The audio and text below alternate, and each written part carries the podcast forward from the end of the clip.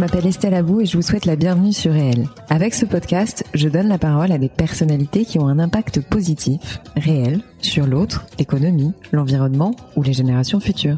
Par leurs actions, leurs entreprises, leurs pensées, leurs œuvres ou leurs visions, ces hommes et ces femmes contribuent d'une manière ou d'une autre au monde de demain et à celui d'aujourd'hui.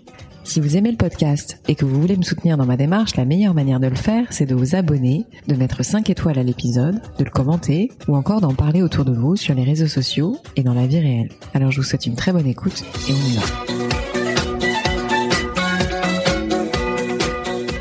Pour démarrer la saison 2 de mon podcast, je n'ai envisagé qu'une seule personne. D'abord parce qu'il est généreux, ensuite parce qu'il est talentueux et surtout parce que je l'admire en tant qu'entrepreneur et en tant que podcasteur.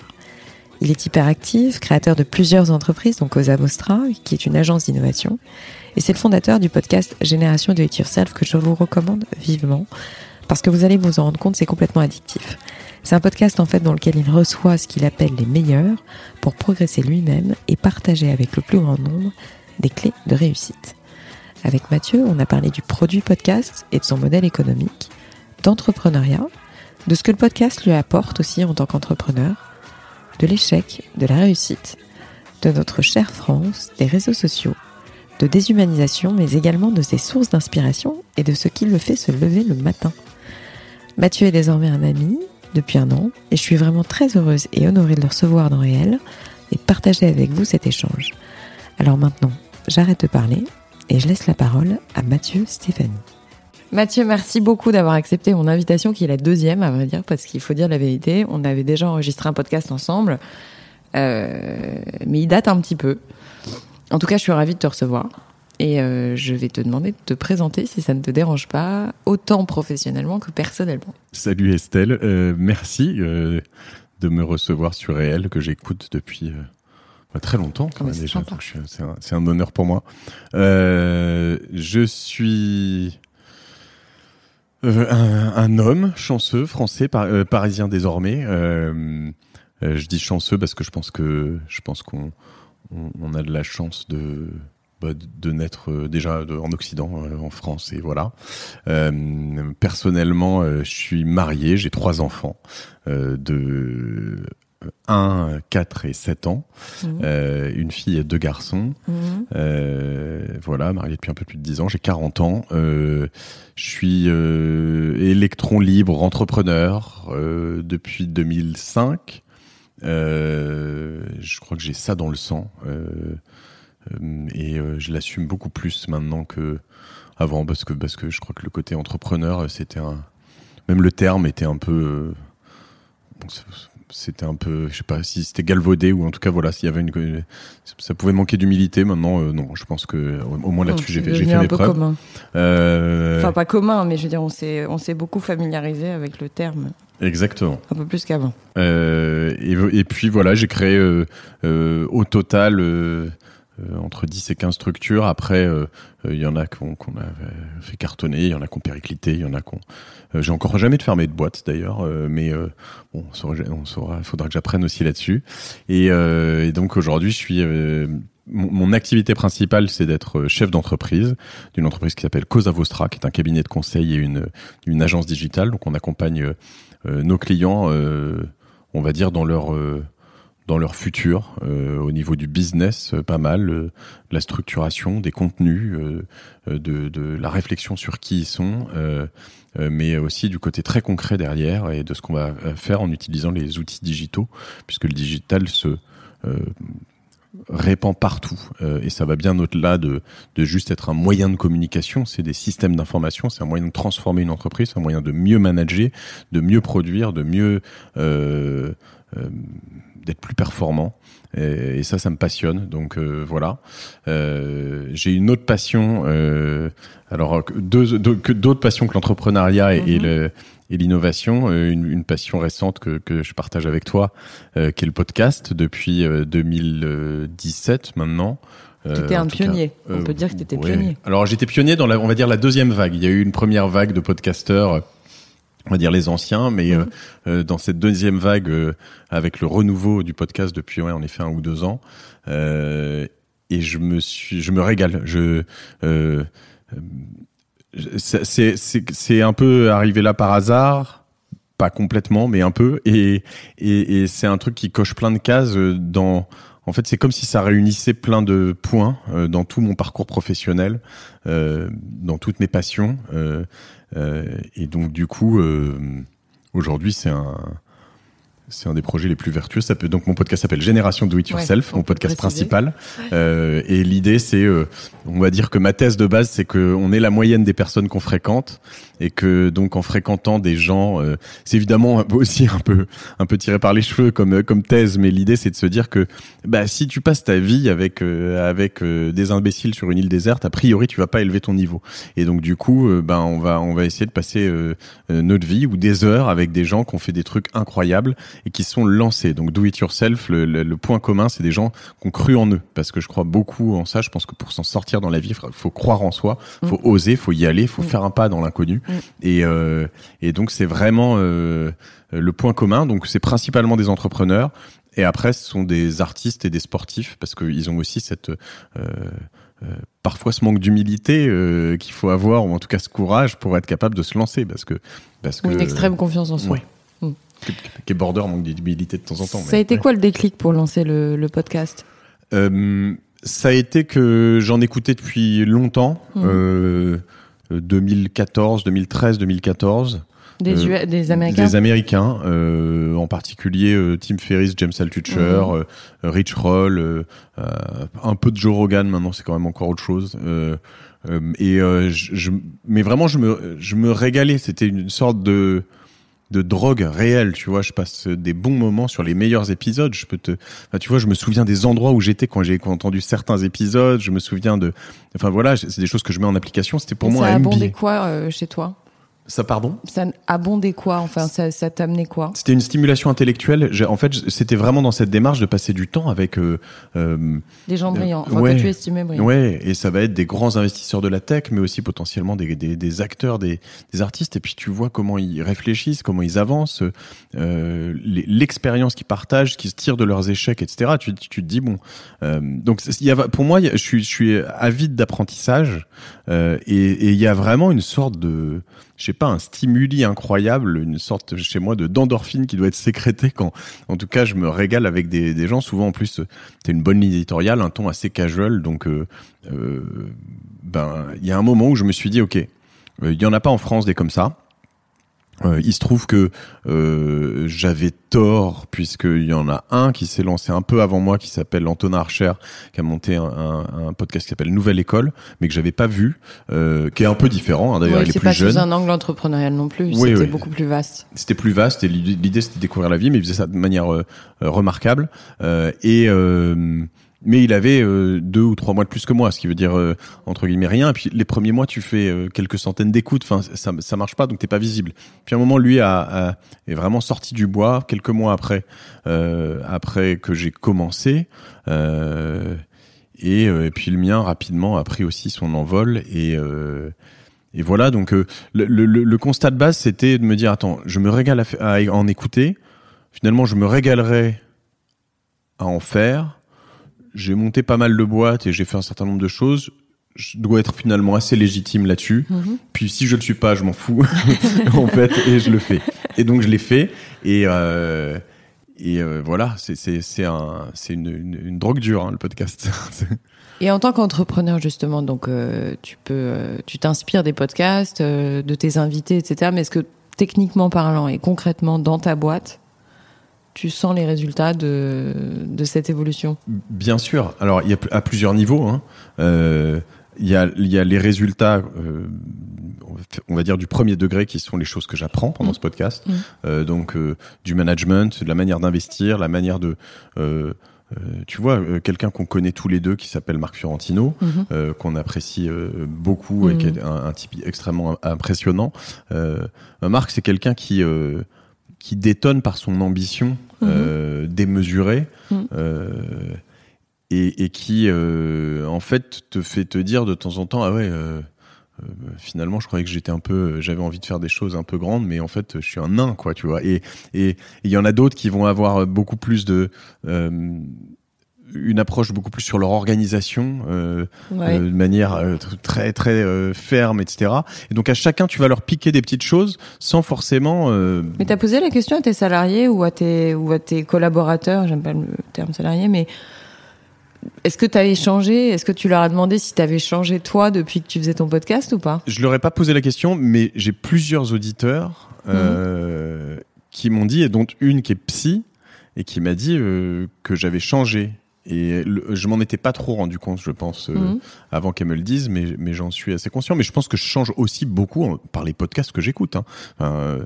Il y, a, y a des, des, des, un moment, des choses que tu apprends sur euh, sur la vision du futur, sur pas mal de choses par des gens qui sont brillantissimes. Mais mm. voilà, quand tu fréquentes, euh, je sais pas, quand tu enregistres deux heures et demie avec Cédric Villani, il y a un moment où tu apprends forcément des choses, tu vois. Euh, et, et, inversement, la médiocrité est contagieuse. Exactement. Et après, les deux autres niveaux sur lesquels, évidemment, ce podcast, où je pourrais t'en citer plus que deux d'ailleurs, je suis sûr, mais sont bénéfiques, c'est ben, le réseau que tu te crées avec ces invités, puisque tu vois, là, je vais arriver à 100 épisodes, ben, euh, j'ai 100 personnes que j'ai rencontrées qui sont impressionnantes. Tu vas faire une soirée Pardon? Tu vas faire une soirée Faudrait, faudrait. Non, non, je suis assez rationnel et très efficace, tu le sais, sur ma prod et tout ça. Donc euh, là-dessus, j'ai pas le temps et, euh, et donc, mais, mais ce serait pas mal. après, vu les agendas des, des, des, invités, etc., je suis sûr que j'aurai 12 personnes à la soirée sur les 100, j'en sais rien. Moi, c'est ouais, sympa quand même. et, et après, non, la dernière chose, c'est le c'est le réseau et, la visibilité que ça te donne. C'est-à-dire que. Hmm. Euh, ça a changé ton portefeuille client, concrètement? Bah, Ça rend. En fait, on, le, côté très authentique de Génération Do It Yourself fait que les gens euh, qui l'écoutent beaucoup me connaissent. Ils me connaissent. Ça leur donne confiance, bah, peut-être. Ou alors ils me connaissent et ils se disent, euh, ben, son podcast est bien, mais j'ai vraiment pas envie de bosser avec lui. Ou alors ils arrivent quand ils ont un projet, ils pensent à, Cosa Vostra, ils pensent à nos, euh, à ce qu'on fait, ils savent du coup ce que je fais puisque j'en parle assez ouvertement. Et ils se disent, ok, c'est une boîte comme ça avec qui je veux bosser. Donc quand ils arrivent et qu'ils viennent nous voir, généralement, j'ai pas 200 euh, rendez-vous à, faire en avant pour les convaincre, les rassurer, puisqu'ils savent qu'ils sont dans un, endroit euh, rassurant avec des gens brillants. En parlant du podcast, ça a beaucoup évolué. Toi comme moi, on suit un peu l'actualité de, de ce nouveau modèle. Euh, est-ce que tu penses qu'il y a un modèle économique qui va se distinguer des autres parce qu'on envisage plein de choses, le sponsoring, euh, euh, le développement de podcasts pour des marques, enfin il y a plein de possibilités aujourd'hui. Est-ce que tu crois d'abord qu'il y a un modèle qui va se distinguer des autres? Et deuxième chose, est-ce que tu penses qu'on peut gagner sa vie avec un podcast? Alors je sais qu'on peut gagner sa vie avec un podcast puisque c'est mon cas en l'occurrence aujourd'hui, c'est-à-dire que c'est une activité annexe mais qui fonctionne. Mmh pour moi, le modèle. Euh, alors, tu as différents types de podcasteurs. Pour les gros médias, c'est un, un, un, un, peu différent. Euh, tu as ce qu'on appelle dans le, le, langage des startups le unfair advantage que, que je peux avoir ou que tu peux avoir toi en tant que personne éditeur de podcast. L'avantage du podcast, c'est que ça peut être assez frugal. Tu peux produire des podcasts pour pas très cher, contrairement à la vidéo et même le texte éventuellement. Surtout ce qu'on est en train de faire là, mmh. un format de talk. Mmh. En fait, euh, T'as peu d'éditing, ça coûte un peu de temps, un peu de mm. matos, pas grand chose, voilà. Mm. Euh, et en revanche, tu peux faire du contenu très intéressant et surtout très profond. La vraie tendance, moi que j'ai, je, je travaille aujourd'hui, c'est le format de fond. Euh, contrairement à Instagram, de la formation en fait. Euh, pardon? C'est plus proche de la formation. oui. Euh, et, aussi, je pense qu'il y a un mouvement de, de repli, de, on va dire même de, de profondeur, de, quête de profondeur. Ouais, je pense qu'on en, après 10-15 ans de réseaux sociaux à se gaver de, de, de contenu qui dure deux secondes, on se dit, euh, j'espère. Oh là là là là, il y a une sorte d'overdose en fait. On est dans du snacking. Le snacking, c'est comme dans la bouffe, c'est mmh. c'est un truc qui, qui te fait grossir, euh, l'infobésité, toutes ces choses-là. Et du coup, en fait, on, on, mmh. on, a vraiment euh, cette approche. Donc moi, je vais sur quelque chose qui est plus du fond, etc. Mais qu'est-ce que ça crée comme comme relation? C'est que tu as une relation très spécifique avec les gens qui t'écoutent. Mmh. Euh, intimiste. Euh, oui, très intimiste. Euh, D'ailleurs, souvent les invités qui passent, ben, euh, j'ai quelques invités qui me disent, Jean-David Bénichou, je t'en parlais, il me dit, dans les deux semaines après ton podcast, j'ai reçu plus de 200 messages. J'en connais un autre aussi. C'est vrai. Et, et qu'hallucine et ça dure en plus longtemps. Longtemps, c'est ce que m'a dit bah, mon père en l'occurrence, puisque tu l'as interviewé, mais effectivement, il reçoit encore aujourd'hui, je sais plus de quand date ton interview avec lui, mais encore aujourd'hui, il reçoit des messages. Ça date de d'il y a un an au moment où on se parle, donc ça doit être de, octobre 2018, je pense. Et euh, c'est incroyable. Et voilà, donc tu as cette relation que tu crées, les gens te connaissent. Mm-hmm. Après un épisode deux heures avec toi, c'est comme quand même, c'est c'est une vraie discussion. C'est comme si tu avais eu la discussion autour d'une table. Donc mm-hmm. il y a ça.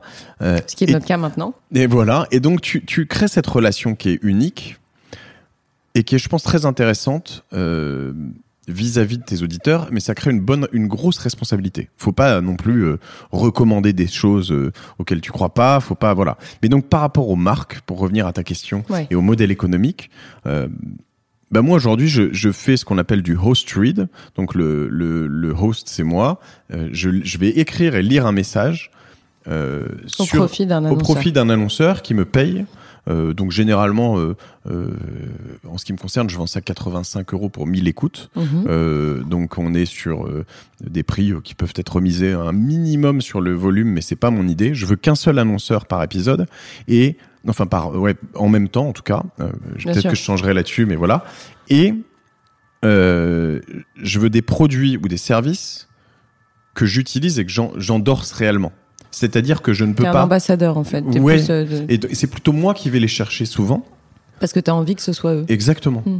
Et du coup, c'est compliqué parce que tu peux pas avoir une gamme. Tu vois, par exemple, je ne pourrais pas faire de la pub pour la BNP. Déjà, je, je, pense pas que je pourrais parce que je pense pas pouvoir endorser la BNP comme ça. Enfin, je suis client, c'est très bien, mais tu vois, je peux pas dire j'adore la BNP. Tu vois, c'est cette marque, c'est super, ils innovent. Dit endorser, c'est incarné. Euh, incarné et puis dire ouais, mais l'endorsement à l'américain, à l'américaine, tu vois, mais vraiment le côté, voilà. Donc ça, je peux pas. Euh, je pourrais le faire plus facilement pour Conto, tu vois, par exemple, qui est la banque euh, d'Alex Pro ou voilà. La problématique, c'est que tu veux des choses qui te ressemblent, en fait. Exactement. Mmh. Mais je pourrais le faire pour Conto. Mais si je le fais pour Conto, je peux pas le faire pour son, son concurrent direct deux mois après, parce que justement, je suis dans cette relation où je vais dire. Tu crées un vrai lien avec le bah sponsor.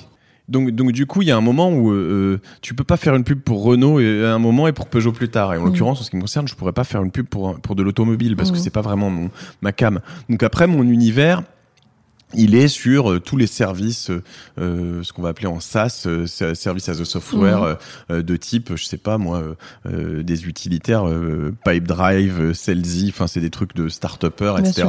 Ça peut être, là j'ai eu Google comme sponsor sur, qui est très content avec qui on va refaire des campagnes. Ça peut être, tu vois, je, je suis passé de Apple à, à, Android il y, a, il y a un an et demi ou deux ans, donc un constructeur de téléphone Android mhm. qui veut qui veut que j'explique pourquoi j'utilise le sien, pourquoi je trouve ça très bien. Mhm. ça peut être euh, une marque d'ordinateur que j'adore, ça peut être, euh, euh, ça pourrait être le Club Med à la limite, tu vois, qui me dirait bah, pourquoi, pourquoi je pourrais, je pourrais assez facilement dire j'adore le Club Med parce que en fait c'est quand même des beaux endroits, t'es hyper bien reçu, la nourriture est bien et et je suis en train de faire une pub gratuite pour le Club Med et et puis et puis tu vas avec tes enfants, t'as rien à préparer et puis une fois que t'es sur place, tu peux quand même aller sortir de là où t'es, aller faire des excursions à droite à gauche, t'es pas bloqué dans le club, tu vois, tu fais un peu ce que tu veux. Ça pourrait être ça. Là, je suis à la limite, tu vois, de, mais donc, en termes de publicité et de modèle économique, ça, ça marche très bien parce que t'es très fort, tu vois, tu vas convaincre les gens. T'es un consommateur. Ouais. Hmm. Et, et, euh, et, tu vas tu vas dire attendez moi j'utilise ce truc je trouve ça super et je vous le recommande et donc euh, euh, euh ça c'est une, une, une, approche très forte les autres modèles économiques sur le podcast euh, ça va être la pub traditionnelle, mais ça, moi, je veux pas et je trouve ça assez insupportable. C'est-à-dire, on l'explique, euh, c'est-à-dire un spot euh, qui, que, tu n'as pas, voilà, que tu n'as pas écrit, que tu n'as pas. Décathlon, Intermarché qui arrive, voilà. Donc ça, c'est quoi le problème? C'est que déjà, c'est insupportable à l'écoute. T'apportes pas de valeur ajoutée euh, sur tes, ni à tes sponsors, ni à tes auditeurs. Eux, ça les saoule, tes auditeurs. Tes sponsors, bon, c'est bien, mais voilà. Euh, Puis il y a pas de cohérence entre ton contenu et exactement. le message. Donc ça se fait souvent par de la publicité, ce que tu vas appeler programmatique. C'est vendu en masse sur plein de podcasts différents, etc. Euh, et du coup, comme c'est moins euh, intéressant euh, pour l'annonceur pour pour l'auditeur, tu vends ça moins cher. Donc tu vas plutôt être à 15, 12, 10 euros du CPM. Mais c'est le cas de, on peut peut-être en parler de plateformes qui euh, arrivent en France ouais. et qui ont l'intention d'agréger en fait euh, tout un tas de contenus podcast pour ensuite aller chercher des annonceurs et, et, proposer aux podcasteurs de monétiser son contenu, mais au milieu d'une masse quand même. Donc ça fait un peu ça fait un peu big data. C'est ça. Et, et, euh, et après, encore une fois, je pense qu'il y a, euh, il manque cette relation. Tu, tu romps cette chaîne. Euh, d'authenticité de relation euh, Mhm. voilà mais c'est difficile parce que euh, euh, typiquement moi quand j'ai commencé à monétiser ça fait à peu près un peu plus de 12 mois j'ai une quinzaine de mois mon premier annonceur que je remercierai jamais assez c'est Petit Bambou l'application de méditation Ouais. quand j'ai commencé avec lui, après j'ai eu quelques marques qui m'ont approché et pendant longtemps, je les refusais toutes. Pour Et- Petit Bambou. Non, je les refusais toutes pour pas d'autres sponsors, c'est-à-dire que je ne monétisais pas, mais parce que c'était pas des marques que je pouvais que je, pouvais- ok, que je je pouvais comprends. assumer. Mais tu, Tu continues avec Petit Bambou? Ça fait longtemps là, on- je pense qu'on en reprendra, mais euh, presque tous mes sponsors sont revenus euh, deux fois ou plus. Donc euh, ils sont tous très contents. Il y a, il y a pas mal de littérature, notamment Tim Ferriss sur un des articles postés en 2015 ou 2016 où les, où les, les, enfin, les clients disent à quel point c'est, ça fonctionne, tu vois. Et enfin, les autres euh, Ouais. possibilités, c'est de créer des, des podcasts pour des marques. Mhm. Euh, nous, on le fait pas. Euh, en revanche, on a créé un nouveau podcast qui s'appelle La Ouais, Martingale. je voulais t'en parler tout à Euh, l'heure. donc ça, c'est un podcast qui est sur les finances personnelles. Je l'ai Mm. créé et c'est Cosa Vostra, le producteur, le Mhm. propriétaire du podcast. En revanche, saison par saison, on a un, un sponsor qui s'appelle OTA Capital, qui est un cabinet de gestion privée. C'est toutes les deux semaines et c'est vraiment sur les finances perso en mode un peu décomplexé. Moi, j'en ai écouté un sur l'or. Sur l'or, il est trop bien. J'ai Ouais, adoré. ouais. Euh, ça te donne envie d'acheter des lingots. Ouais. Mais il y en a sur des bitcoins, l'immobilier peut-il se casser la gueule, etc., etc. Et tout ça, en fait, c'est vraiment l'idée de se dire, ok, on va découvrir les finances personnelles. Moi, j'y connais rien. Euh, donc euh, je veux apprendre parce qu'en fait j'ai 40 ans, je commence à avoir un peu d'argent et je j'ai jamais. Mais c'est ça, c'est que en l'écoutant, je me suis rendu compte à quel point c'était une, une sorte de, tu vois, d'apprentissage. en- Enfin, c'est du e-learning, quoi. Exactement. presque. Ouais. Mais dans un mode euh, qui est pas euh, oui, oui, euh, qui, est pas, du relou, tout. ok, euh, voilà, lourd, tu, ouais. tu vois. Ouais. Et, et donc voilà. Et, euh, et donc là-dessus, tu vois, je crée le podcast. J'avais envie de le faire plus ou moins, mais je l'aurais pas fait si j'avais pas eu de partenaire. Tu vois, j'en ai un autre comme ça en ce moment que j'aimerais faire sur l'intelligence artificielle. Alors ça, ce sera pas moi qui le fera parce que j'ai plus Très le temps. technique. Mais Mais en plus, c'est technique. Ouais. Ouais, c'est assez technique, euh, mais j'aimerais bien parce que j'ai envie d'apprendre là-dessus un certain nombre de Mhm. choses. Euh, et on en a deux, trois comme ça. On en a lancé un autre qui s'appelle Le Panier sur le e-commerce, etc., etc., avec toujours des, des partenaires sponsors. Ça, ça permet de, de fonctionner. Et après, tu as plein d'autres moyens de les monétiser en créant des événements, en faisant un certain nombre de choses. Mais, mais euh, euh, et, et, et les plateformes euh, de type euh, euh, Magellan, Cybelle, Justement, je voulais t'en parler de Magellan. C'est le projet de, on peut le rappeler, de Mathieu Gallet, l'ancien patron de Radio France, qui a décidé de créer, bah, je crois qu'il y a à peu près un an, c'est ça? Enfin, ça fait Oui, un peu oui, plus longtemps qu'il est sur le projet, mais. euh, et euh, arrête-moi si je me trompe, mais c'est un- une sorte de Netflix du podcast. Ils te diront que c'est pas du tout ça, mais en Ouais. l'occurrence, Enfin, moi, je le euh, vois comme ça, mais peut-être que je me Mais- trompe. Non, mais l'idée, en effet, c'est notamment l'avantage, c'est que si tu t'abonnes à Magellan euh, pour euh, de mémoire 5 euros, 4,90 euros par mois ou 5 euros environ, euh, tu as euh, notamment des podcasts originaux. Euh, donc qui ne sont que sur Magellan. Euh, et donc t'es payé par Magellan euh, en étant dessus. Cybelle a un- une approche un peu différente, c'est que par exemple si moi je mets mon podcast demain sur Cybelle, ils m'enlèveront la publicité. Il y aura jamais de publicité dessus parce qu'ils ils proposent une expérience sans pub, donc comme Netflix aussi. Euh, mais euh, ils me payeront un coût pour 1000, euh, souvent pas forcément très élevé d'ailleurs. Euh, c'est pour l'expérience utilisateur. L'idée, c'est de savoir juste euh, la question que je me pose par rapport à tout ça, c'est dans quelle mesure un, un abonné Deezer ou, ou Spotify payera en plus un autre abonnement pour une autre, un autre type d'audio. C'est un pari intéressant. Ouais. D'ailleurs, il en est où de Magellan? Euh, ils ont fait, ils ont fait des, des secondes releases, une deuxième release de leur appli qui est au début, euh, euh, alors notamment sur Android, était euh, était euh, perfectible, on va dire. Mais je sais pas en termes d'écoute comment ça fonctionne. C'est un très beau projet, c'est une très belle app. Euh, C'est en fait on peut la télécharger, l'utiliser en mode gratuit pour être, pour écouter tous les podcasts. Donc ça peut remplacer Apple Podcast, Google Podcast, etc. Euh, voilà, je sais pas exactement les chiffres. Ça reste un début, mais ils ont levé pas mal d'argent hein, quand même. Donc il y a, y a de quoi voir venir. J'ai encore deux questions sur l'univers du podcast. Déjà, tu nous as parlé de- du panier et de la martingale. Ouais. T'as d'autres euh, projets en, dans ta besace ou pas? Alors on a ces pro- Oh là là, ce projet sur très vieillotte, sur- excusez-moi. sur, sur la- la- l'intelligence artificielle. Euh, on a un autre podcast qui existe, mais alors qui est très technique. Moi, je crois beaucoup aux verticaux, Ouais. euh, l'univers professionnel notamment. Donc l'idée c'est potentiellement un peu de décliner ce qu'on fait sur Génération Do It Yourself, mais de te dire je peux le faire dans plein d'univers. Donc on en a sorti un qui s'appelle If This Then Dev, donc qui est produit par Cosa Vostra aussi. C'est pour des développeurs, euh, donc ingénieurs, euh, informatiques, etc. Assez technique, toujours un peu formation, les, voir un peu ce que voient les autres euh, dans, dans, dans, dans cet univers, parce que ça évolue très très vite. Mhm. Euh, mais ça, ça peut se décliner à l'infini. Tu peux le faire euh, pour Bien les sûr. psys, pour les radiologues, pour les vétérinaires, Pourquoi tu pour crées les pas ton architectes. studio de podcast? Alors on en a un petit studio, on a on a euh, monté un incubateur euh, qui est couplé à un studio, euh, ça s'appelle Big Bang Media. On accompagne euh, euh, des jeunes, euh, enfin jeunes et moins jeunes, mais en Mhm. tout cas des nouveaux euh, néo-podcasteurs. Euh, on en voit beaucoup et euh, et je donne pas mal de temps à, à tout ça parce que je pense que euh, déjà ça me passionne et je pense que c'est le genre d'univers où quand tu donnes beaucoup, Pourquoi tu reçois pas, pas, mal. Je savais pas, je, bah, je t'en- je t'en parlerai euh, un peu plus.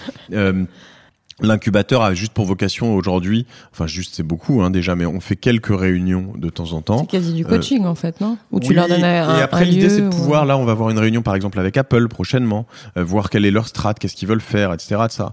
On, a- on en a une programmée avec Spotify, on en a fait avec euh, Magellan, on en a fait euh, avec Sibel, je ne sais pas, euh, je crois pas. On va voir prochainement un- par exemple un sound designer Mhm. qui expliquait, euh, voilà. Donc l'idée c'est un peu en effet comme tu dis du coaching, euh, des sortes de mini masterclass et aussi et surtout euh, d'avoir un, on va dire un, un un endroit où on peut échanger. Euh, Il y a différents niveaux. Il y a des gens qui sont tout nouveaux, qui n'ont pas encore lancé leur premier épisode. Je pense à certains avocats, notamment, euh, des gens comme ça. Il y en a qui en ont lancé deux ou trois. Donc déjà, eux peuvent dialoguer en se disant, voilà, il y en a qui en ont lancé 10 et il y en a qui en ont lancé 100. Donc euh, à tous les niveaux, on progresse. Euh, si vous voulez des renseignements, c'est jacques.cosavostra.com. Voilà. Est-ce que tu as des punchlines euh, Quand on dit punchline, c'est des phrases choc euh, de la part de tes invités qui t'ont marqué. Enfin, sans pour autant, parce que c'est très compliqué sur 100 épisodes. Je me Mm. doute que tu peux pas en faire sortir 5 en disant euh, c'est ceux-là mes préférés, même si on a tous un peu de d'affinité pour certains. Mais voilà, qu'est-ce qui t'a le plus marqué euh, ou, ou, ou, ou, ou t'a permis de prendre un virage à un moment? Il y a, il y a, tu vois, je, peux- je peux t'en donner une dans les dans les très récents, hein, mais euh,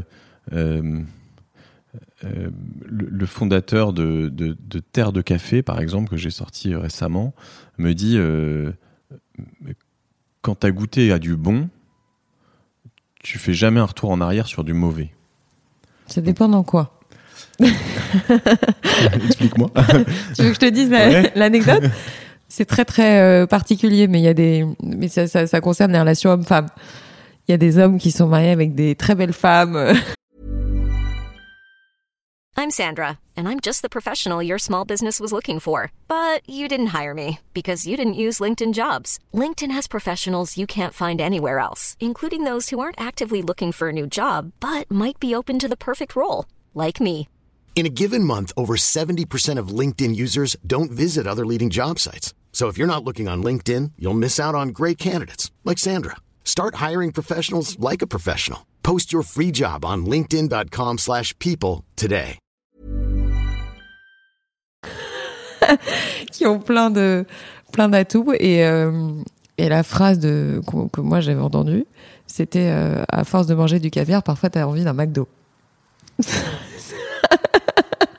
Oui, alors après c'est une question de perception. Le McDo est-il tellement mauvais? Mais c'est vrai. Mais euh, euh, et tu vois, après euh, on en poste pas mal sur le compte Instagram. On a pas mal de Ouais, choses euh, euh, de génération it yourself. Mais tu vois, euh, euh, euh, on va avoir des des, euh, des personnes euh, comme Loïc Soubéran qui vont te dire euh, que c'est c'est en, étant naïf que tu peux révolutionner un marché. J'y crois pas mal. Si t'es hyper expert dans un marché et que t'as un, un t'as quelqu'un plus qui d'œil arrive, neuf tu peux Ouais, pas regarder un truc avec un œil neuf quelqu'un qui arrive, t'as envie de lui dire mais euh, Mm, mm, tu vas, tu, enfin, tu peux pas le faire, c'est impossible, ça marche pas dans ce, mm, euh, ça marche pas dans, dans, dans notre univers parce que nous, euh, on n'est pas comme ça, tu Mm, vois. mm, mm. Euh, et après, t'as euh, euh, Anne Méo qui me sort euh, l'intelligence sans le courage, ça sert à rien. tellement. Euh, et je pense que c'est vrai. ça Et, et, et je pense que le le courage, c'est une des notions qui, je sais pas pourquoi, mais depuis cet été ressort beaucoup dans mon podcast et qui m'intéresse en termes de travail. Il y a des deux épisodes et ça, je voudrais en faire d'autres qui sont très verticaux. Euh, un qui est sur la chance avec Philippe Gabillier, l'art de provoquer la chance. Magnifique cet Euh, épisode. euh, il est fantastique. Euh, c'est mon plus gros épisode en termes d'écoute et, et il fait encore énormément d'écoute aujourd'hui. Euh, et un plus récent avec Laurent Combalbert sur la, la négociation.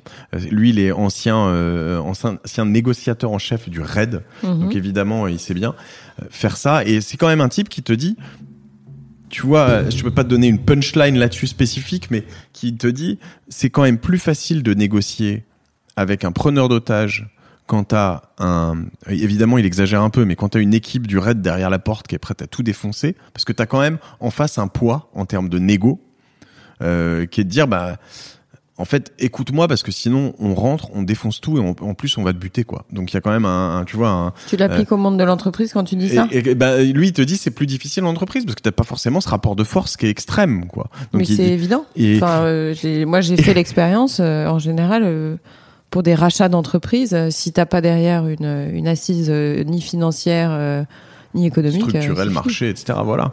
Et, euh, et après, euh, il te, il pousse encore ce, ce raisonnement plus loin. Il te parle des enfants. Et il te dit, euh, dans la négo pour les enfants, c'est ce qu'il y a de plus dur, en fait. Parce que t'as- tu rajoutes de l'affect, tu rajoutes pas mal de choses. Et en fait, euh, voilà. Donc, il a écrit des livres là-dessus. Il connaît tout ça. C'est, fantastique. Mhm. Et, euh, et donc, sur la, sur la négo, euh, ouais, c'est un épisode, euh, euh, qui aurait pu durer 5 heures, tu vois. Euh, tu parlais du courage tout à l'heure. Je sais pas pourquoi j'ai envie de faire un lien avec une des questions que j'avais en tête, qui concerne plus le podcast là pour le coup. C'est euh, qu'est-ce que tu, quel regard tu portes aujourd'hui euh, sur notre chère France? C'est très. je- attention, j'ai fait le lien avec le courage pour savoir si toi t'en fais un ou pas. Alors, là, en effet, la valeur courage sur pas mal de, choses, notamment dans les aspects politiques, est un peu, je pense, oubliée Mhm. sur certaines choses. Euh, Figure-toi que je travaille, par exemple, pour euh, euh, pour avoir. euh, alors, on parlait en, en, en amont de ce, ce podcast, on parlait un peu des politiques qu'on a pu avoir sur sur, Ouais. sur le podcast. Et euh, ayant eu Cédric Villani, il y a un moment où je, je me suis dit, j'aimerais bien avoir Anne Hidalgo. Euh, je suis pas forcément. Euh, euh, Enfin, ça, ça a pu être une, une personne, euh, la maire de Paris, que, que, qui par moment m'agaçait sur pas mal de, de points. Euh, mais elle m'impressionne parce que elle, Elle a du courage. elle a du courage. Bien sûr. Et, et, et elle, elle est. Enfin, si tu si tu dois donner un- une personnalité politique en France qui peut représenter le courage, je pense que Je assez facilement tu peux arriver sur Anne. Hidalgo, tu vois. Et euh, et elle, elle suit ses convictions envers et contre Oui, tous. qu'on aime ou qu'on n'aime pas, il faut voilà, reconnaître qu'on euh, aime, les choses exactement. objectivement. Euh, et donc euh, et donc voilà. Je trouve que ça manque un peu dans cette euh, cet univers potentiellement. Euh, ça peut manquer un peu plus au niveau euh, euh, économique peut-être un petit peu. Le regard que j'ai sur la France euh, aujourd'hui, il est. euh, Alors j'ai- j'ai j'ai- j'ai à la fois beaucoup de tendresse. Qu'est-ce que tu sens en fait, tu vois enfin, est, euh, ouais. Je veux dire, euh, je suis, euh, je suis heureux d'avoir vécu, ayant passé un peu de temps aux États-Unis euh, et en Angleterre, et d'avoir grandi et d'être né et de représenter ce pays dans, une, dans mon humble mesure, euh, euh, en tant que citoyen juste, hein, mais un pays qui est quand même assez social. Je trouve ça très bien, un Mhm. pays où, où l'éducation et la santé sont accessibles. Mais un pays où les gens s'en rendent pas suffisamment compte. Et ça ça m'attriste euh, ça m'attriste énormément euh, le côté privilégié qu'on a. Mm. les gens se plaignent énormément alors que je le disais un peu tout à l'heure en intro euh, euh, naître en Occident C'est une chance. c'est une chance. Naître en France versus le Zimbabwe ou ou la Bolivie c'est quand Mm, même enfin mm, mm. voilà hein, tu tu tu t'es, on est des nantis peu importe euh, on a toutes les chances de de de s'en sortir. Et, et en tout cas on, on, peut on, peut dans cette génération do it yourself s'en sortir par le haut si on le décide. C'est pas le cas euh, dans tous les pays et pour toutes les personnes à travers le monde. Euh, et, non, là où la France en revanche m'inquiète, c'est que euh, c'est que je pense que pour beaucoup de gens qui font les choses ou qui essayent de faire les choses, t'as une grosse sirène derrière. Je pense que je sais pas si tu Ouais. l'entends, Mais euh, je sais pas comment je vais réussir à la couper. mais ne la coupe pas. je pense que c'est pas grave. Et euh, Métaphore marine. les, les, je pense que beaucoup de gens qui sont, qui font la France euh, aujourd'hui sont un peu euh, pointés du doigt, euh, en particulier, euh, en particulier les, les chefs d'entreprise, en particulier. euh, Un peu moins, un peu moins qu'avant quand même, non? Ils sont pas en fait ils sont valorisés de plus en, En plus de dans, marketing les com, oui dans les cadres mais euh, enfin si tu demandes aux gilets jaunes je suis pas sûr que ce soit ce soit leur leur visi- leur vision de la chose tu vois. Et je pense que euh, en l'occurrence on, on, on voit on voit toujours euh, euh, les entrepreneurs les chefs d'entreprise comme des gens qui euh, euh, qui sont des affreux capitalistes euh, alors que euh, la plupart des gens que je connais euh, euh, leur principal euh, dans ces univers euh, leur principale euh, préoccupation c'est leurs employés. Euh, c'est pas euh, c'est pas l'argent qu'ils vont faire à la fin de l'année à la fin du mois. C'est pas tout ça. C'est vraiment l'aventure humaine avant tout. Et c'est ce qui définit pas mal un pays. Et je pense que euh, on doit encore faire des efforts pour mettre tout ça en avant humaniser un peu le l'univers des affaires je pense. Alors, en parlant d'humanisation, j'avais une question un peu vaste. À plusieurs reprises, dans des dîners euh, avec euh, des gens de tout milieu confondu, euh, de toute nationalité confondue, et quand je dis milieu, c'est milieux sociaux ou CSP, comme on dit, on parle de déshumanisation des rapports humains. Moi, ça me perturbe beaucoup, en fait, parce que ce que je ressens, après je peux me tromper, c'est un- une sorte de repli sur soi général tu vois, en termes de, de rapport humain. Et je voudrais bien avoir ton point de vue parce que tu es quand même quelqu'un de très connecté, qui est dans ce milieu au sens large, pas des réseaux sociaux, mais je veux dire de la com et tout ça. Euh, Qu'est-ce que tu en penses? Est-ce que tu crois que les réseaux sociaux euh, euh, nous desservent en tant qu'humains? Ça Ils, fait. ils nous desservent en tant qu'humains dans le sens où, où, c'est cette fameuse économie de l'attention euh, dont on parle dans pas mal de choses. Je crois que c'est Bruno Patino qui a écrit un livre là-dessus. Il y en a eu pas mal aussi aux États-Unis euh, et où en fait on, on- la première chose qu'on fait le matin au réveil, euh, euh, avant d'embrasser euh, son conjoint, c'est d'allumer son téléphone et regarder ce qui s'est passé la nuit. Mhm. Euh, on faisait pas ça avec la télé, on faisait pas ça. Et souvent, la première chose qu'on regarde avant ses mails, etc., ça va être Instagram Mmh, euh, et Facebook et d'autres. mmh, Euh, donc ça, c'est euh, cette forme de déshumanisation, évidemment, est assez dramatique, encore plus quand tu as des, des enfants, que tu es à côté d'eux, et que tu passes de- des heures sur ton téléphone. Euh, ça fait un peu peur.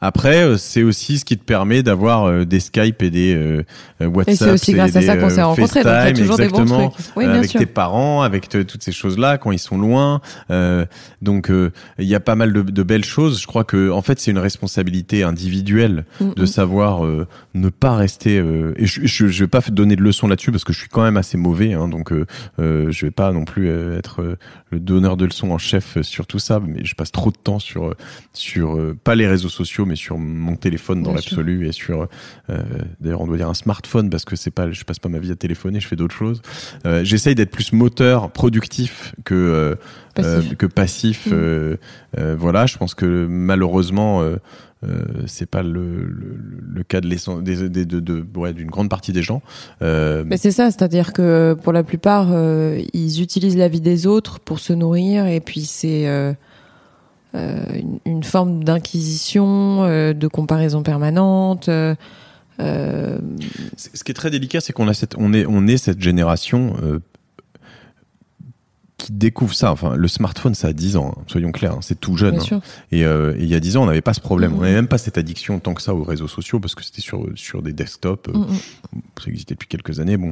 Et donc, du coup, ben, on nous a pas, on n'a pas été éduqués. On, d'ailleurs, on s'est pas encore vraiment éduqué les gens à, à ça. Pas les jeunes. Donc, du coup, ben, on le subit un petit peu.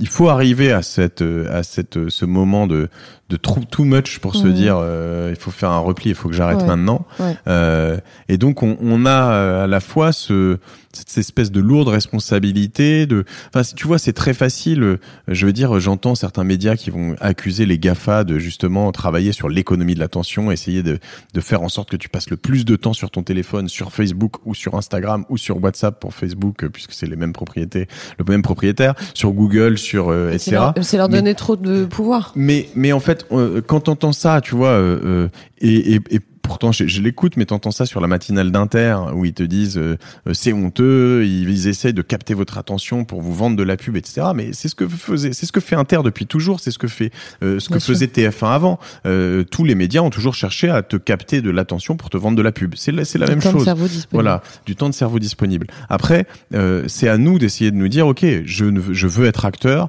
euh, Mm. je dois m'isoler de ce- euh, du temps de cerveau disponible, euh, je dois être loin de mon téléphone, je dois être loin des écrans de temps temps en temps pour réfléchir, pour lire, etc. Euh, je dois avoir des morning routines pour euh, euh, me dire voilà le matin je ne touche pas mon téléphone pendant une heure, le soir je fais pareil.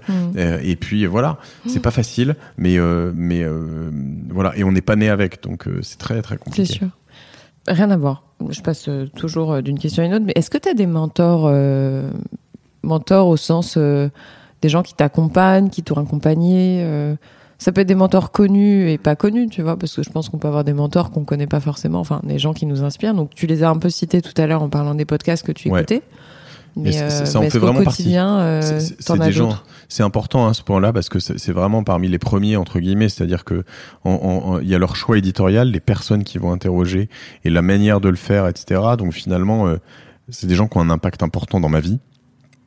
Euh, et qui le font, tu vois, en, one to many. Donc c'est intéressant comme comme approche. Euh, je peux même penser à d'autres que j'ai pas cités, que à la fois terrible et à la fois très fort qui s'appelle Gary Vaynerchuk.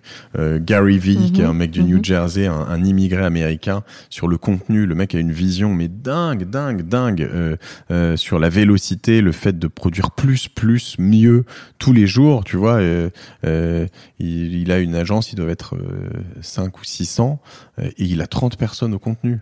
Euh, qui produisent donc contenu tous les jours pour pour euh, pour le digital. Voilà, c'est colossal. En fait, je me suis rendu compte qu'en termes de ratio, j'étais pas très loin parce que nous, on est à deux personnes sur 50, euh, donc c'est pas mal. Euh, mais euh, ça peut-être voilà. Après, euh, mais du coup, dans cette guerre à l'attention, hein, c'est exactement ça. Euh, après, euh, dans des gens un peu plus proches ou dans la vraie vie, je vais avoir une personne comme alors ce sont des mentors que j'ai eu plus plus tôt dans la vie mais euh, euh dans ma vie professionnelle euh, euh, j'ai travaillé j'ai lancé le quotidien Métro en France j'étais le premier employé mhm. français parce qu'on n'a pas beaucoup parlé finalement de ce que tu avais fait avant tes... avant avant mes aventures entrepreneuriales. Euh, c'est allé assez rapidement, ça a duré que deux trois ans.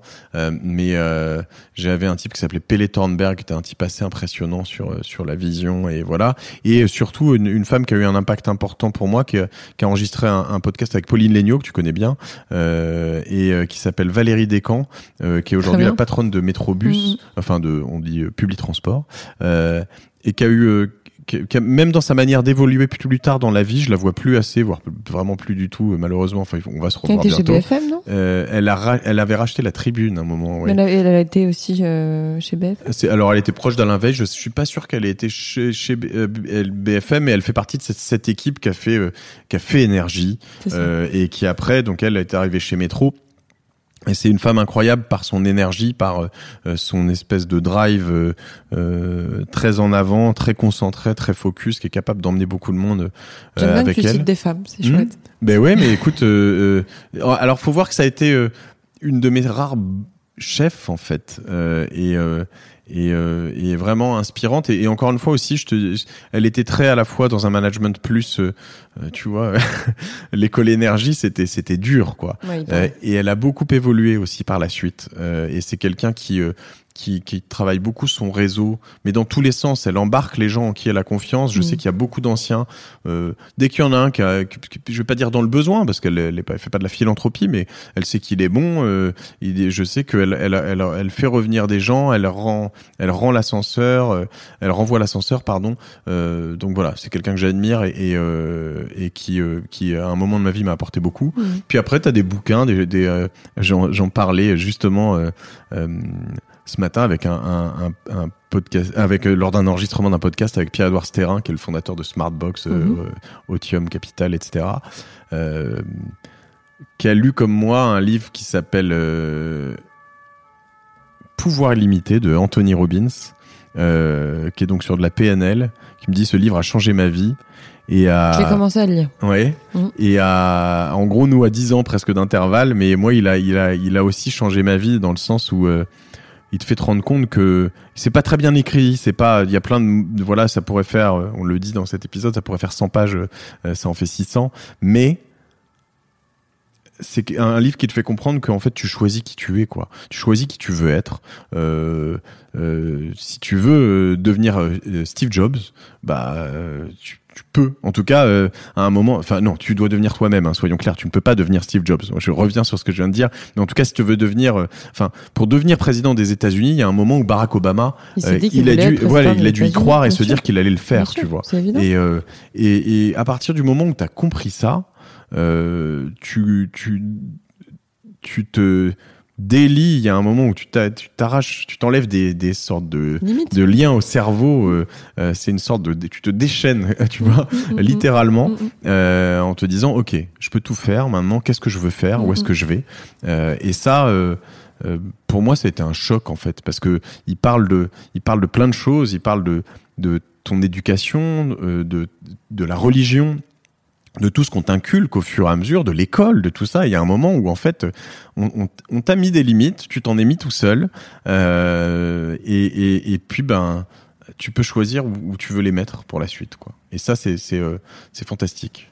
Ce serait un de tes conseils pour des entrepreneurs. Est-ce que tu as des conseils puisque tu en es un? Je, je- j'ai- c'est toujours difficile de les donner euh, des conseils. Le- la, la seule chose qui, je pense, est, vraie et fonctionne, et, c'est assez euh, empirique, hein, ce que je vais dire, mais euh, euh, c'est que ça tombe pas du ciel, quoi. Et il y a rien qui tombe du ciel, rien du tout, ça n'existe pas. Mm. Tu, tu peux jouer au loto, hein, mais euh, honnêtement, si tu gagnes, ben euh, voilà, tu viendras me voir, tu, tu me fileras un million, puis tu me diras tiens, je- je- juste pour montrer que j'avais tort, ce serait une bonne manière de me le montrer. Euh, mais non, mais je veux dire, il y a rien qui tombe du ciel. Et en fait, euh, euh, tu deviens pas entrepreneur euh, à succès avec un- une boîte qui arrive et puis voilà, t'as 150 Ouais. employés, et tu fais 200 millions de chiffre d'affaires par an. Mm. Non. Mm. Donc euh, à un moment, tu quittes ton job.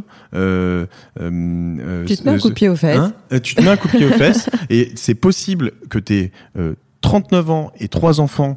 Euh, J'ai un podcast qui le prouve la semaine dernière avec ce, euh, ce, Mhm. ce- ce fondateur de, de, euh, de Terre de Café. Euh, euh, c'est possible à 60 ans, c'est possible quand tu veux. Euh, et, et, euh, et en fait... euh, T'as pas de bonnes excuses, t'as que des mauvaises excuses pour pas le faire. Donc euh, voilà, euh, ça, euh, une fois, à partir du moment où t'es parti là-dedans, euh, t'as un projet, s'il est pourri, lance-le quand même, et euh, mets pas trop d'argent dedans s'il est vraiment pourri, mais et puis tu verras qu'au fur et à mesure, tu vas corriger, tu vas tourner, tu vas pivoter, tu vas faire un autre projet, et puis à la, à la fin, eh ben euh, quoi, au pire tu t'es planté. Euh, Un peu de honte est vite Un- passé. il faut surtout pas en avoir honte. Je crois Ouais. qu'il faut, il faut en être assez fier et puis se Ouais, dire ok. sûr. Et euh, et dans le pire des cas, euh, t'es t'es t'es bien débrouillard et, et tu trouveras Mm, mm. un job et tu recommenceras. Mais voilà, j'ai en, en revanche, il faut vraiment avoir envie de le faire. Je veux dire, j'ai arrêté de dire aux gens devenez entrepreneur. Qu'est-ce que tu fais à être employé? C'est complètement ridicule. Ah non, moi je pense t'es que trop tout le bon monde n'est pas fait pour être Voilà, entrepreneur. c'est hyper dur. C'est hyper dur, c'est hyper dur. Les gens euh, euh, te regardent en se disant il va pas y arriver. Euh, c'est dur à encaisser. Euh, euh, euh, ça marche pas tout de suite. Ça marche euh, dans très longtemps. La vérité, c'est que ça va marcher que dans très longtemps. Mais c'est ça, Euh, il, faut, y a un facteur de temps euh, voilà. Indispensable. Et, donc euh, sur ce parcours, ben c'est que un sport de fond. Et quand je dis très longtemps, c'est c'est 10 ans minimum. Enfin non, c'est pas minimum. Il y a plein de mecs qui m'ont prouvé que c'était, il y en a qui faisaient mieux. Mais le- la vérité, c'est que c'est plutôt 10, 15 ans avant les rewards. Donc quand tu fais ça, que tu as 25 ans, et ben à 28, 29, 30, 32 ans, tu as tes potes, potes qui commencent à gagner beaucoup, beaucoup d'argent pour certains, et toi, tu es là à gagner tes 2500 euros par mois. Et ben ouais, mais euh, t'avales ton truc, et si tout se passe bien à 40 ans, euh, peu importe d'ailleurs que tu gagnes, j'allais dire tu gagnes, auras 2 millions et puis voilà, ou 10 ou 20 ou 200, peu importe en fait. Généralement à 40 ans, tu vas te retrouver dans une situation euh, qui est je suis heureux, je suis relativement libre parce que dire que l'entrepreneur est libre, ça c'est aussi une, une vaste escro- escroquerie. Euh, mais en tout cas, je fais ce que je veux, je vais où je veux, je sais me- m'assumer tout seul euh, et c'est vraiment très très beau. Euh, versus un certain nombre de, tes amis qui se retrouvent dans des situations où, quand bien même ils peuvent gagner beaucoup d'argent, ils sont bloqués dans cette situation. Ou ils se, croient bloqués dans cette situation en tout cas. Et, je pense que c'est toute la beauté de la chose. Mais, mais voilà, si ton, si ton trip c'est de... Je fais des réponses longues, hein, mais, Mais non, pas du tout. si Non, trip, mais c'est- euh, non seulement très vrai, mais c'est vrai qu'il y a une seule façon de faire les choses et, euh, et mille façons de pas les faire, quoi. Tu vois, y a, y a- après c'est euh, une histoire d'envie et euh, et d'intention, comme on dit. Euh, Est-ce que tu as un coup de cœur récent? Ça peut être un livre, euh, un film que tu as vu, une- personnalité euh, Qu'est-ce que j'ai eu? J'ai plein de coups de cœur. Qu'est-ce que j'ai eu comme. euh, Ça, c'est chouette. hmm, ouais. Euh, euh, je, me, je me régale sur. Je dois forcément dire un podcast parce que voilà, je me régale Ah récemment. oui, sur- j'ai oublié de te demander les podcasts que tu aimais. Là, je me régale sur euh, How I Build This de Guy Raz. Euh, donc c'est NPR. How I Build This, c'est donc comment j'ai construit ça. Euh, euh, le plus récent que j'ai écouté, c'était avec le fondateur de Headspace, qui est une autre application de méditation. Qui est fantastique, un très bon épisode, euh, mais dedans il y a euh, Haïm Saban, je sais pas si t'as des, je t'en avais parlé, je crois, il me faisait Ouais. penser à, à- à ton père en l'occurrence, Haïm Saban qui a, qui a, qui a, qui a- qui a importé Power Rangers depuis les États-Unis, euh, en faisant, ça me fait marrer parce que en fait, euh, euh, type qui est né euh, euh, en Égypte, je crois, qui est passé par Israël, Paris, qui arrive à Los Angeles, parcours incroyable, etc. Et en fait, ce qu'il fait, c'est qu'il prend les, les Power Rangers, qui est un truc qui existe au Japon, que voilà, qui cartonne au Japon, mais qui existe nulle part ailleurs. Et en fait, comme les Power Rangers, ils sont tout le temps déguisés, euh, tu sais, à se battre, etc., contre mhm, des monstres. mhm. Et ben, ça, c'est les scènes qui coûtent cher. Donc lui, il achète la licence, il prend les, chaînes qui, les, les scènes qui coûtent cher, il les garde, et il fait toutes les scènes dans la vie réelle, dans une école ou dans des trucs qui coûtent pas cher parce qu'il y a peu de décors, il va à trois, quatre décors différents, avec des blancs euh, ou des, enfin des des, Ouais. des des blancs, des noirs, des asiates, Ouais, ouais. mais aux États-Unis, dans des studios et ça, ça coûte pas cher. Donc et il remonte le tout, il te revend ça aux. États-Unis qui est un marché énorme et il cartonne, il cartonne, il cartonne. Il a racheté un moment ProSiebenSat. Enfin, c'était un, tri, un, un- voilà, un entrepreneur incroyable. Bref, donc euh, euh, How I Build This, je dirais. Euh, et puis, euh, et puis, et puis, et puis, euh, les coups de cœur. J'ai vu un, un, un- aller ce, ce cette série sur Netflix qui s'appelle, je, je, je regarde pas tant que ça finalement, mais euh, qui est produite par Oprah Winfrey. C'est, je dirais, How They See Us sur cette euh, erreur de jugement euh, de, de cinq euh, adolescents, je crois que c'est assez récent, américains. C'est une histoire vraie de, de, de Harlem à la fin des années 80. parler. Comment tu dis que ça s'appelle? je, je crois que c'est How They See Us. Euh, et, euh, et qui se font condamner euh, pour un truc qui, a priori, je vais pas spoiler trop, non pas commis. D'accord, ok. Enfin bon, et quatre épisodes, quatre fois une heure et quart, c'est c'est une masterpiece. Le, le truc, chaque épisode est très différent. T'as l'impression que c'est un, je sais, j'ai pas regardé, mais que c'est un, un réalisateur différent, à l'américaine, très bien tourné, très bien joué, fantastique. Un coup de gueule? J'ai, tout, j'ai plein de coups de gueule aussi. Non, je suis, je suis plus. euh, cool. je suis, je suis plus euh, gueulard. Je, je, je euh, où est-ce que je pourrais gueuler? Je pense que euh, je pense qu'il faut revenir sur l'entre- les entrepreneurs, notamment à, à peut-être un peu de de réalité de temps en temps sur des ratios.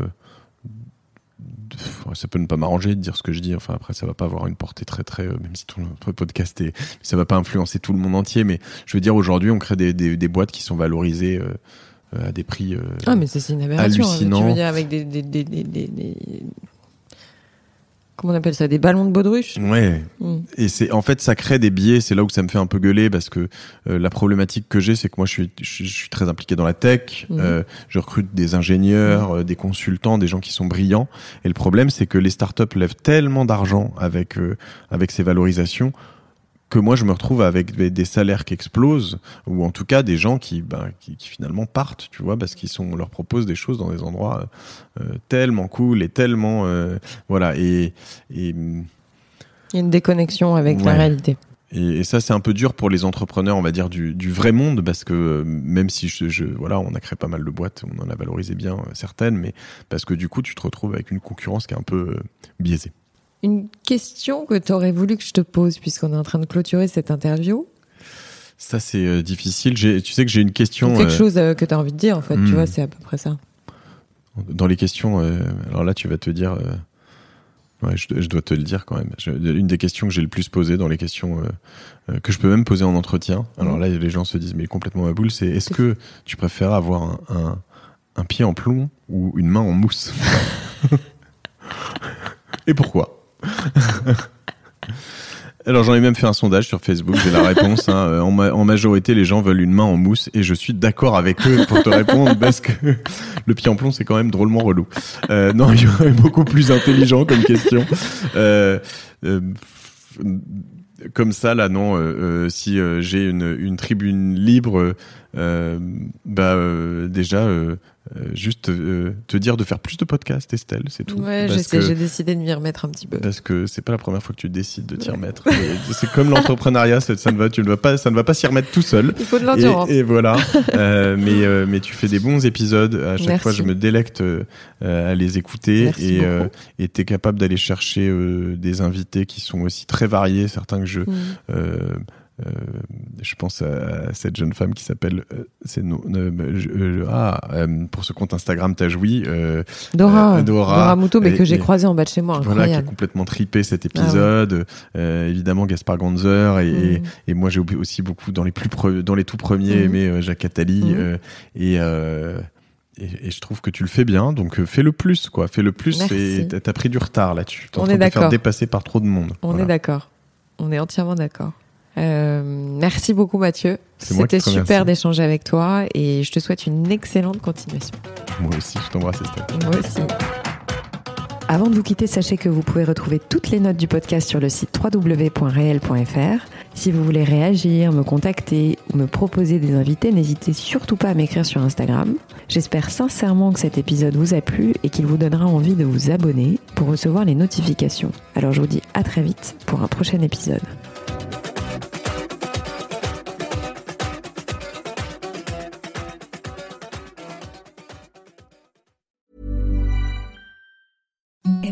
The softest sheets you've ever felt. Now imagine them getting even softer over time. That's what you'll feel with Bowl and Branch's organic cotton sheets. In a recent customer survey, 96% replied that Bowl and Branch sheets get softer with every wash. Start getting your best night's sleep in these sheets that get softer and softer for years to come. Try their sheets with a 30-night guarantee. Plus, get 15% off your first order at bowlandbranch.com. Code BUTTERY. Exclusions apply. See site for details.